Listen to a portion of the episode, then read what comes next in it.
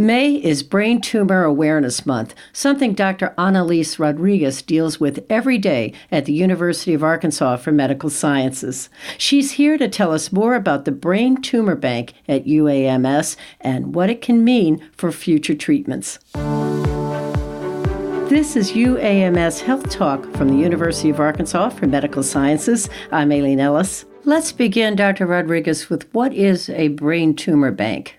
A lot of people aren't familiar with it. And I think it's probably by the way it's named. But what I tell people, its real reason it's called a bank in my mind is potentially because similar to how a bank stores your money, this is a way to store specimens or tissue from surgery. And you can have various banks, quote unquote, but the one that we developed here in my laboratory is specifically for brain tumors, and that's because I study brain tumors. Can you give me an example of what that means and how you use the bank? What that means, just a little bit of background. I am a neurosurgeon and a scientist, and so I get to really be on both sides of the coin. And what that means is typically when you do a brain surgery, some of the goals of surgery, obviously, first and foremost, are to make sure that you have a diagnosis. And what that means is that we send tissue to another doctor that looks at the tissue and, and tells us what type of tumor it is. Interestingly, sometimes tumors, you know, they're various sizes.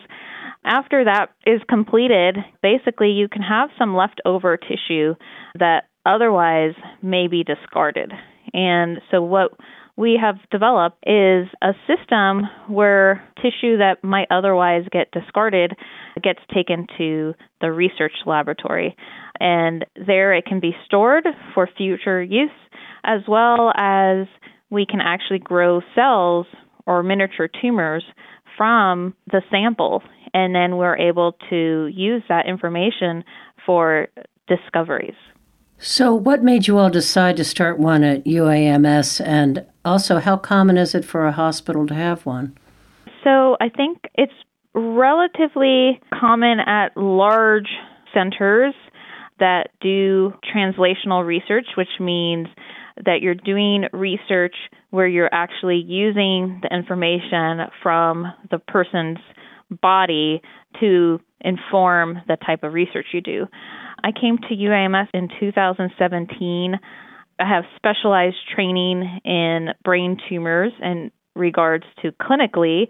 I did an extra year of training for brain tumors, but also I have a PhD, so I also do research and I have another degree for research. And so when I came, one of the, the reasons I came to Arkansas was to help develop a brain tumor research program. And my boss is Dr. J.D. Day.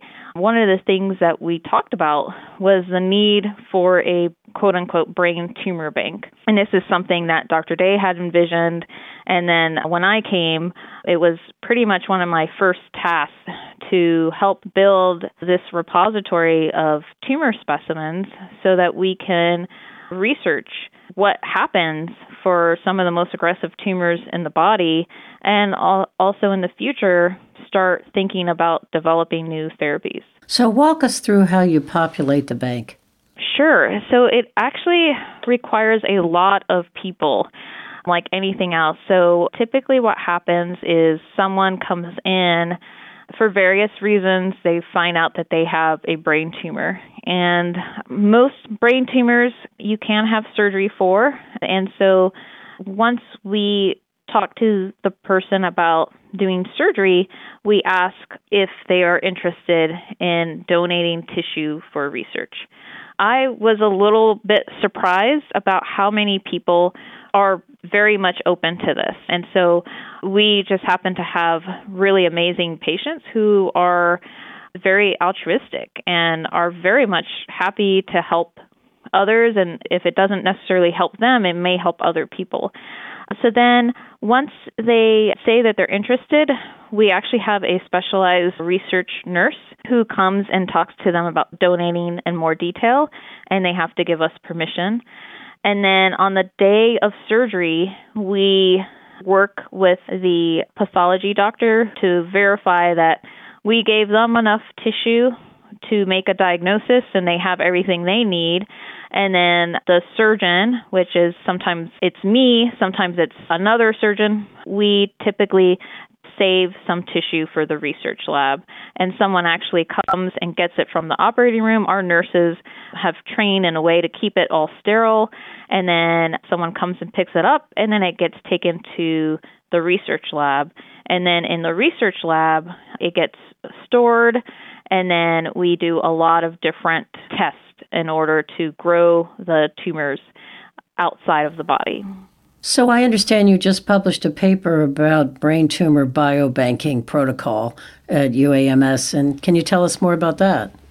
What's kind of interesting, and I wrote this paper from the perspective of a surgeon. Basically, the reason that this type of research is needed is because we routinely do two different things. We ask all of our brain tumor patients, Are you interested in donating for research? We also ask them about getting genetic sequencing for their brain tumor.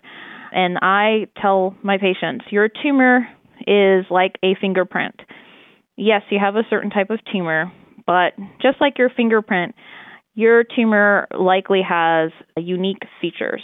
And the reason this is important is because we're transitioning to a one size fit all type of treatment to really saying, hey, let's understand not only the genetic fingerprint of your tumor, how it grows in the lab. Let's figure out what drugs might work specifically for you. Let's grow your tumor in the lab and test drugs and see, hey, is it effective?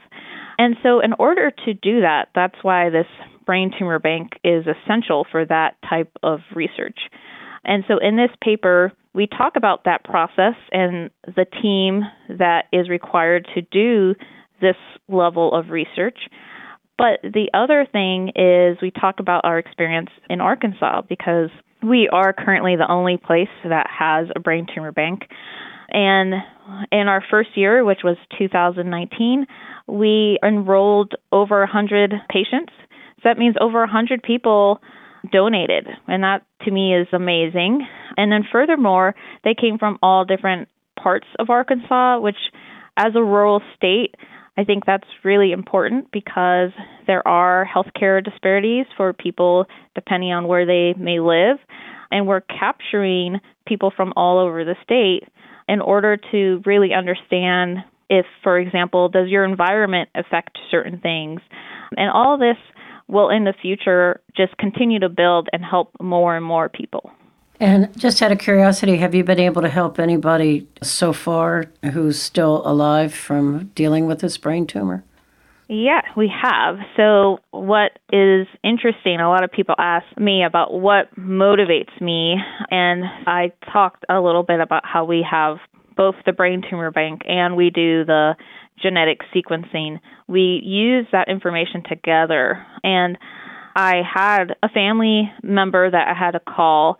The person that passed away had a very unique tumor, and we published about their case. And their family member, I remember, distinctly asked me, how come this didn't help them when they were alive?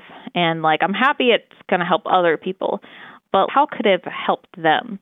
And so I remember those words. So that's really has motivated me to think about, well, how can it help you now, not just in the future?